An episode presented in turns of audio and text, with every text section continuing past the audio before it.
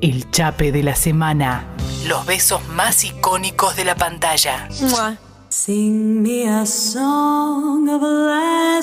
Igual sí, la tendría que retomar Outlander. ¿eh? Totalmente, es un serión. Sí, este, tema, porque aparte escuché este tema y me transportó no, rápidamente. re, tiene- el opening es muy bueno, este tema es muy bueno. Sí, es bueno, es bueno. Y están ahí todas, Todas con, la- así, con los pañuelos. Haciendo esa, eh, esa danza. La danza del círculo de las piedras antiguas, ¿no? Exact- Exactamente, sí, sí, sí, que es una tradición ahí de, no, no me acuerdo ahora de quién, pero bueno, es una tradición ahí escocesa. Bien. Y nos metemos ahí en los Highlands, en Inverness y en todos esos lugares que algún día me gustaría recorrer. Qué lindo recorrer las locaciones. Bueno, se ha formado Outlander. todo un tour de, de Outlander. Eh, tenemos gente en común que ha ido. ¿Nosotros dos? Sí. Tenemos Ah, gente vos. en común que ha ido y ha hecho ¿Colegas o amigos? eh, colegas eh, que han hecho tour eh, Outlander Qué bueno. y eh, muy, muy, muy fans. Y ¿sabes qué, qué pasa mucho? Eh, muchas chicas tocan la piedra a ver si se si se- Yo te digo que no lo haría igual, ¿eh? por más que se- me espere un Jamie del otro si se lado. trasladan para encontrar a un Jamie. No, no. Porque claro, hay que pensar que eso, eso, si vos tocas la piedra en ese momento para ver si te encontrás del otro lado del viaje en el tiempo, te va a tocar la realidad. Y en realidad que esto está todo muy, muy, muy suavizado. No, Los Jamies no existen. No, para que muy suavizado, Lu. No, se nota que no viste las temporadas siguientes. Claire la- 1700 no, Claire la pasa muy Con- mal, ¿eh? Ah, Claire la, sí, la pasa muy Oh, mal después. no, porque yo te digo, las primeras dos temporadas, que son las que la yo vi. pasa mal. Y en las que sigue la pasa muy mal. Muy mal. No, porque digo, 1734 Sí. y Jamie es un- una persona sensible. Es una excepción a la regla. Claro, una la- excepción a la regla eso- fuerte. Y por eso ella se enamora de esa excepción. Y sí, bueno, por supuesto, ¿no? Todos nos enamoramos de Jamie Fraser Todos. en esta serie. Me- ¿De qué trata Ulander? Si estás del otro lado y estás ahí, si no sabes si agregarla a tu lista, ¿no? Si ahí te dijo alguien, porque también pasa mucho, desconstruyámonos un poco, pasa mucho de, no, la ve mi novia, la ve Gosse, yo No, no, no, quiero, no, para ¿eh? Todos. mírala. De hecho, hay un estudio que dice que el 50% del público son hombres, ¿no? Porque la eh, fue marketingada para mujeres, eh, lo- los libros bestseller también, la, eh, la gran, gran grueso fue consumido por mujeres. Estamos hablando de una serie de libros que empezó a salir en 1991, escrito por Dana Ga- Galdón, era el nombre, el apellido. Ya te confirmo. Ahora decime eso. ¿Y de qué trata? Diana Gabaldón. Diana Gabaldón, ahí está, perdón. Diana Gabaldón, 1991 sale el primer libro, Aulander, eh, traducido aquí como Forastera. Eh, y son ocho libros en total. Sí, y acá se estrenó en el 2014. 2014 llega esta primera temporada, como dijimos, eh, ya hay cinco, retraso COVID mediante, la sexta llegará el año que viene, suponemos que va a haber dos más después de esa y terminaremos con ocho temporadas, un libro con- por temporada, como viene siendo hasta ahora y ojalá así sea. Es verdad, eh, no toda la serie mantiene un nivel. Ah, bueno, bien pero que me des la derecha ahí, no, porque pero tiene, eh, tiene, tiene muchos muy buenos picos. Tiene buenos picos, coincido ahí, igual de vuelta, vos eh, no puedo hablar tanto porque no estoy al día, eh, pero hasta donde vi, en el momento en donde me perdió ya se me estaba empezando a ser un poquito reiterativa en cuanto, bueno, venimos, vamos, Claro, eh, las no. aventuras, Hay ella un- su- sufre, la salva, No, viceversa, bueno, hay- pum, pum, pum, pum, es como, bueno. De Salva y Gozo, Ah, eso sí va a seguir sucediendo, pero hay un quiebre en la tercera temporada, lo que es la narrativa de cómo se viene comentando hasta ahora. Pasa algo que no quiero. Relacionado a las líneas temporales, relacionado a las líneas temporales y luego en la quinta temporada vuelve a pasar algo también relacionado a, a las líneas temporales. Entonces como que en ese, eh, en ese sentido ahí un poco gana la serie. ¿De qué va Aulander y por qué la elegimos para los chapes? Bueno, resulta que post eh, Segunda Guerra Mundial, una pareja va a vacacionar a Escocia. a Escocia, exactamente, y están ahí entre ruinas y demás.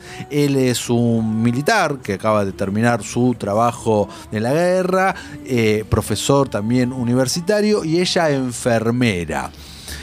Bueno, ven y qué sé yo, y empiezan a toparse con leyendas locales, etcétera, etcétera, etcétera. Una noche de insomnio. Ah, bueno, entonces, eh, pareja que se reencuentra luego de haber estado separados por la guerra. Era como su viaje de reencuentro, luego de haber estado, eh, de estado un tiempo ahí sin, sin verse. Eh, una noche de insomnio, ella sale de la posada donde estaban hospedándose ve un rito de unas eh, mujeres danzando, algo parecido a lo que estamos escuchando ahora, con unas piedras, unas ruinas.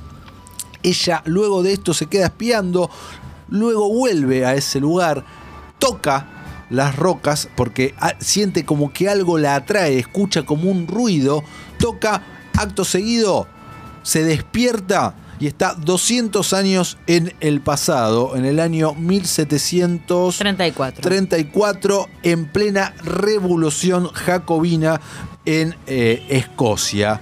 eh, Sí. donde las casacas rojas, donde Inglaterra estaba, eh, digamos, donde Escocia era parte y Escocia quería independizarse luego de lo que fue la guerra famosa de William Wallace y todo eso, bueno, etcétera, etcétera, etcétera. Y eh, ella este, él empieza a proteger eh, unos escoceses y ahí es donde conoce a Jamie Fraser, un noble escocés, y eh, empiezan a vivir una tormentosa barra muy apasionada historia de amor con el corazón de ella, de Claire, dividido en dos. El de su marido, 200 años en el futuro, y el de Jamie, Papurro, Papucho, todo eso, ese pelirrojo, eh, que ella lo puede ver y tocar en ese, en ese sentido, en ese momento. Exacto. Y vamos a analizar dos besos. El primero ocurre en el episodio eh, número 8 de la temporada, de la primera Que temporada. es el primer beso. que es el primer beso que yo igual eh, me parece que porque el primer primer beso es cuando se eh, bueno cuando se dan un besito tierno y lindo en la boda digamos cuando están Ah, claro, por casarse cuando porque, están casando Claro, se ve, ella se ve obligada a a casarse. casarse. Ella se ve obligada a casarse, pero ella ya, te, ya tiene cierto feeling y Sí. ya nos van eh, desarrollando como una historia en donde ellos dos conectan. De hecho, creo que ese mismo episodio o el anterior hay incluso como un montaje en donde ven que hay un corazón a corazón, re corazón a corazón, que le habla de los padres, de la familia, de Sarasa, de lo que le gusta, de lo que no le gusta. O sea, tienen toda una previa, ya está- hay como buena onda. Sí. Además de que se percibe una atracción física casi inmediata.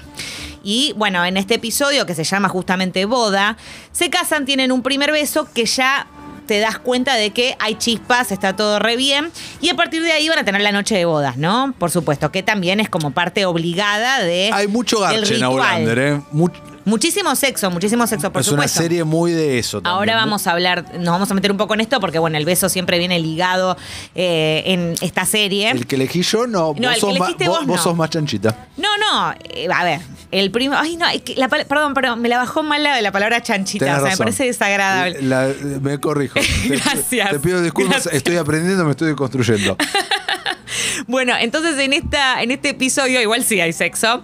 Eh, se encuentran ¿Vos sos después más de la. candente Ay, también? bueno, puede ¿Ahí te ser, hay más? más.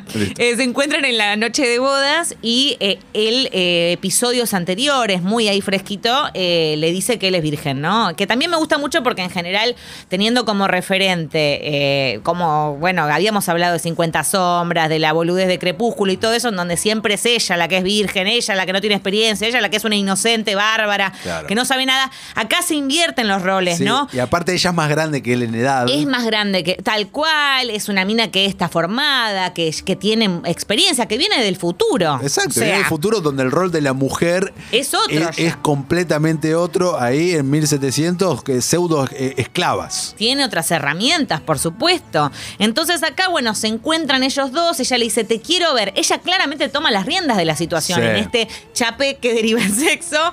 eh, y él se saca, se desprende de sus prendas. Y vemos un lomo. Un lomo Uf. que además muy castigado literalmente, ¿no? Eh, eh, le habían dado latigazos, Latigazos, durante los muchos otros años. episodios, había, y años y años.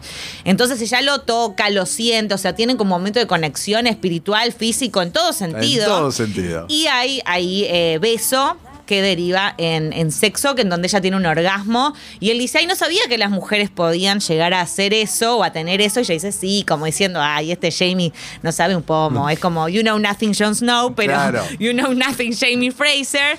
Todo Eh, entre pieles y, y Sí. con fuego. Ay, sí, ¿eh? hay una, un hogar ahí hogar divino. Yo digo, ay, qué lindo este lugar. Eh, y eso que en 1700. Pero re, es re Sí, acogedor. sí. ¿Es re qué? Acogedor. Ay, pero por favor, Lertora, es- usted está fuera de control. Entre que me dice chancha y, y que digo acogedor. Y, Lucía, y dale. piensa en co- o sea, es una cosa impre- ¿Usted qué opina, Guido Se está lo cagando que risa porque. No, no, yo eh, tomo con seriedad lo, lo que usted dice, Muchas pero bueno, gracias. las acotaciones de Matías hacen que, bueno, uno Hacen que usted se, se ría detrás del barbijo. Ah, bueno, Por favor. Estamos hablando de si es muy cogedor. Dije dijiste. acogedor. Ah, había una vocal. Por favor, bueno, yo no lo puedo Acentuala más la próxima vez. Bueno, está bien. Como decíamos, es muy lindo ese como Airbnb donde están. Porque al final parece un Airbnb tipo de, de parejas. Sí, sí, sí. Este, bueno, yo lo elegí por eso, porque me parece que, primero que al ser un- una primera vez en todo sentido, siempre tiene ese factor sorpresa, esa cosa de conocernos, de ver. Segundo, porque, ahora vamos a meternos en esto, la química entre Caitriona y eh, Sam Hugan, los actores que interpretan a los personajes en la vida real, que no eran conocidos de antes, eh, realmente podemos ver, se traspasa por completo en la, la pantalla esto. Recontra re. Y sabes que Muy coreografiado, muy trabajado, muy esta, todo. pa- esta pareja que tienen una tremenda química, yo creo que en la vida real no pasó nada. Ah, bueno, Me- bien, por fin, una vez que usted dice que no. Sí. Yo coincido, para mí tampoco pasó Bueno, nada. para vos obvio, Lucía, que no pasó nada. Yo te decía, acá la novedad es que para mí no pasó nada. Ah, bueno, está Para vos nunca pasa Bueno, nada. está bien, yo me quedo callada. Hasta que te demuestran lo contrario tantas veces. tantas Mirá veces. como con Jennifer Aniston y David Schumer también. Bueno, más o menos porque en, la, en el especial dijeron que había como una onda. Claro. Eh, tenés razón. Tengo tenés razón. Tenés razón. A veces, a veces En tenés esto razón. casi siempre tengo razón. A veces tienes no, razón. En esto casi siempre tengo razón. Buah, en esto. Este. Las parejas que se dan un montón en la ficción y pasa algo luego. Yo no comparto. Uh, no, com- no bueno, Vos no te querés hacer responsable de cosas que habrás hecho entonces. En la, en la ficción. En la ficción. Y después fuera de la ficción. No, en la usted. ficción. Usted. tal vez Eh, en su vida de actriz chapó con ganas a un compañero y usted no, se quiere hacer cargo. En absoluto, en absoluto. Eh, yo quería agregar, antes de pasar al segundo beso, que es sin eh, coito. eh, no, porque ahora yo no sé qué palabra usar. Si uso acogedor, porque uso acogedor. Si digo que es un beso que deriva en sexo, ahora también me hacen bullying. ¿Dijiste cogedor o acogedor? En fin, lo que quería decir es que Caitriona Sí, eh, y Sam, sí, gracias, eh, muchas veces han dado entrevistas al respecto y lo que siempre comentan y en donde se pone mucho el foco, que lo vemos durante todas, bueno, mi- en mi caso dos temporadas y en su caso eh, eh, al día, a las cinco. Sí, esperando la sexta. Eh, ahí va. Es que el sexo tiene un porqué siempre, ¿no? Siempre. Que eso me parece muy interesante remarcarlo, Re. ¿no? Que hay, o sea, o es reencuentros relacionados a los viajes en el tiempo de cada uno, que muchas veces tiene sexo post-reencuentro. Bueno, sí. Eh, o en otras situaciones como en esta, en donde es la boda y es conocerse. Y siempre tiene que ver también con la profundidad después de su relación. O sea, siempre es diferente. La verdad que me parece que es excelente lo que lograron en cuanto a la intimidad en esta serie. Me parece brillante. Coincido 100% eh, y ahora voy al beso que elegí yo, Sí. que dista del tuyo porque no es eh, acogedor en ese sentido, eso es Ay, otra Dios cosa. mío. eh. Madure, Lertora, madure. No, no, total, mirá qué maduro que soy que elegí un beso sin sexo. Tienes razón. Elegí Bueno. un ele- elegí, Muy- está bueno el beso que elegiste. elegí el reencuentro. Y acá, bueno, tengo que spoilear un poquito para Estamos hablando de temporada 3 acá. Temporada 3. Está bien. Bueno, Es, eh, vale. Bueno, te cuento, Lu. Sí. eh, la temporada 2 que vos terminaste de ver, o no sé si la terminaste, Sí. ella viaja en el tiempo y vuelve a su tiempo. Me acuerdo. Vuelve al siglo XX. Por lo tanto, se separa de, de Jamie. ¿Ok? En la temporada 3 tenemos una gran elipsis espectacularmente narrada a lo largo de unos cuantos capítulos donde vemos en paralelo la vida de Claire y Jamie, ella en el siglo XX y él en el siglo XVIII, eh, viviendo y pasan 20 años separados. 20 años para él, 20 años para ella, hasta que ella por una circunstancia que, bueno, esta sí no voy a contarla por si alguien está viendo eh, la serie para no spoilear más, eh, puede, quiere y debe de vuelta viajar al pasado. ¿Lo logrará? Bueno, sí, lo logra. Eh, Porque elegimos el beso. porque elegimos el beso y Bien. porque la serie tiene que continuar. Eh, y lo logra. Y ellos se reencuentran 20 años más tarde, en una época aparte, donde cada uno vivía únicamente en el recuerdo del otro. No había fotos, ¿entendés? No Claro. existía nada Bueno, de era como eso. Jackie Rose, que Rose dice, only in my memory. Exact- exactamente así. Sí. Exactamente así. Y de repente, un día, sin esperarlo, a Jay- porque Claire vivió toda la aventura para poder reencontrarlo, todo el estudio, todo lo que tenía que hacer para poder viajar en el tiempo. Jamie totalmente atrapado ahí, de repente de un día para el otro el amor de su vida, su esposa, se fue eh, y un día aparece de vuelta eh, en su vida como vemos en la escena previa al beso, y ahí lo que me quedo muchísimo es con el relato que hace primero de todas las veces que soñó con ella, de verla en, en sus sueños, de sentirla, y le dice, ¿puedo besarte? Primero me gusta porque tiene como una. Un impulso- impu- claro, no lo puede evitar. No puede evitarlo. Y después se detiene porque él es un, es un, es un. Es un caballero. Es un. Sí. Él es un- a que quizás esa palabra ya no la usamos más, pero. En ese momento sí. En ese momento Nunca sí. mejor dicho, siglo, Es verdad, siglo XVIII era un caballero. Tenés aparte, razón. literalmente, porque es un caballero Sí, aparte, sí, la verdad. designado por la corona. Pero. en la- literal, Sí, tenés sí, razón, sí. literal y, y metafóricamente para ese momento, tal cual. Exacto. Y le, le, le pide, ¿puedo besarte? Y ella le dice, por supuesto. Oh, y se viene un beso que no es como los otros besos que eh, vimos y los que vemos posterior de desenfreno con una carga erótica. Este es un beso de reencuentro, un beso que empieza tímido, un beso cargado de nostalgia, muy bien filmado, muy bien musicalizado y por eso lo elijo. Sí, me, encanta, me gusta, porque además refuerza esto que mencionamos de que hay un momento de ellos de intimidad para cada situación dramática que, la serie nos, no, no, bueno, que la serie nos, nos presenta, ¿no? Eh, me gusta la elección de nuestros besos. Tina nos dice, Aulander, me vuelvo loca, con muchas A. Qué manera de amar y sufrir. Lo que más me gusta es que la mayoría de los personajes se pueden equivocar y arrepentirse o cambiar, como la vida misma. Eh, totalmente. Tina, para que tengas más envidia, eh, toqué, abracé a San Juan. La verdad que Me eso gusta sí nos decirlo. genera envidia. Me, me gusta decirlo. Sí, totalmente. Eh, ¿Qué te puedo ah, decir? No, no, eso. Decir que me envidias. Yo te envidio, sí, sí. Pero eso que abandonaste la serie.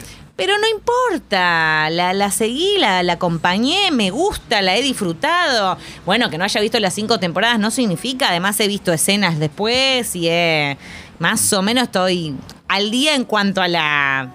A, la tra- a A lo la que, trama, a lo lo que que está viene sucediendo. pasando, sí. perfecto. Ponele. Pero sí, sí, está bien, soy medio vendida porque vos en realidad sos un verdadero fan de Outlander que sí está al día. Sí, de la serie, no he leído los libros, hay, hay mu- tiene muy- un gran fandom. Sí, serie, enorme, enorme fandom. obviamente, Hay, Enorme fan, ¿no? hay merchandising, hay un montón de cositas eh, muy, muy lindas. Y lo loco además es que, eh, bueno, seguramente si, si chusmearon, si les gustan estos personajes y esta serie, como decíamos, eh, conferencia de prensa y demás, cuentan, porque la gente, los periodistas y todo siempre les preguntan, che, ¿qué onda las escenas de sexo? Che, ¿qué onda las escenas de intimidad? Y hay un equipo y una coreografía detrás grande para eh, seleccionar y para, eso. claro, y no es algo improvisado para nada, ¿no? Entonces es como loco porque vos siempre que ves las escenas de ellos dos parece que estuvieran solos, Pero no. que no hubiera nadie detrás de acá, solo ponerle el de la cámara y el, el que está con la caña y nada más. Sí, que son decisiones igual artísticas, ¿eh? porque si uno se verdad. pone a, a investigar o, o- o trabaja de esto o con gente que trabaja de esto, hay dos maneras de encarar escenas de amor, escenas de sexo en lo audiovisual. Uno es eso, muy coreografiado, con mucha gente ahí y listo, están en bolas, nadie, no nos importa, es trabajo.